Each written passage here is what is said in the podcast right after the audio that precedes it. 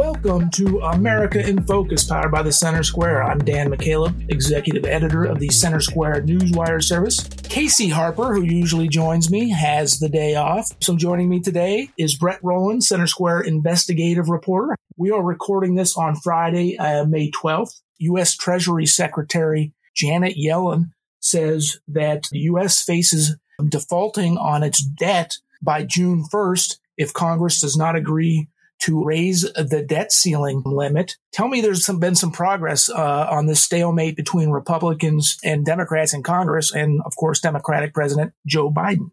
Well, there has been progress, but the measure has is has a really low bar here. So the two sides met on Tuesday. They were supposed to meet again today, but that looks like that meeting has been scrapped between the four legislative leaders and the president. The staff members for, for those folks will continue to talk. And apparently they, they have continued to talk, which means that maybe something is going forward, but there really hasn't been much movement as far as we can tell. So after Tuesday's meeting, both sides said nothing, no progress. They essentially blamed each other for the problems. They accused each other of holding the economy hostage.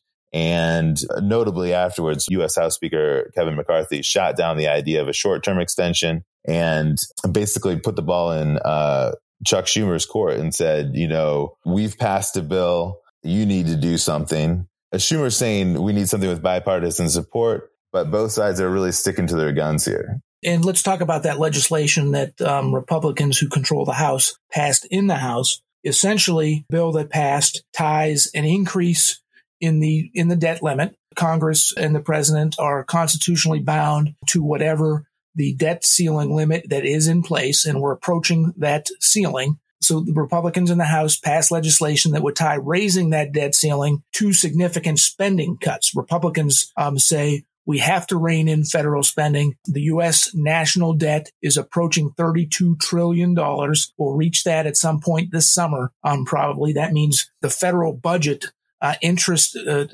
paying down interest on that federal debt gets higher and higher every year. So the percentage of the federal budget that goes towards paying down debt and not providing services gets higher and higher every single year. But Democrats and President Biden are rejecting the spending cuts being tied to raising the debt ceiling. Yes. So you're right. The Republicans passed a bill that's basically said we need 5 trillion in cuts and we'll up the debt limit by 1.5 trillion. So Democrats have said, no, we're not going to do that. And they're saying that, you, know, Republicans must agree to raise the debt, slim, debt limit without any concessions or without any spending cuts. So now publicly, neither side has changed their position, but I guess we'll see how that, that, that changes in the future. But, um, thought it was interesting what you said about you know more and more in, interest money uh, or more and more money going to the federal government to fund debt and interest payments on that debt. And the, the government accountability office this week said essentially that date could be 2078 that we would that 100% of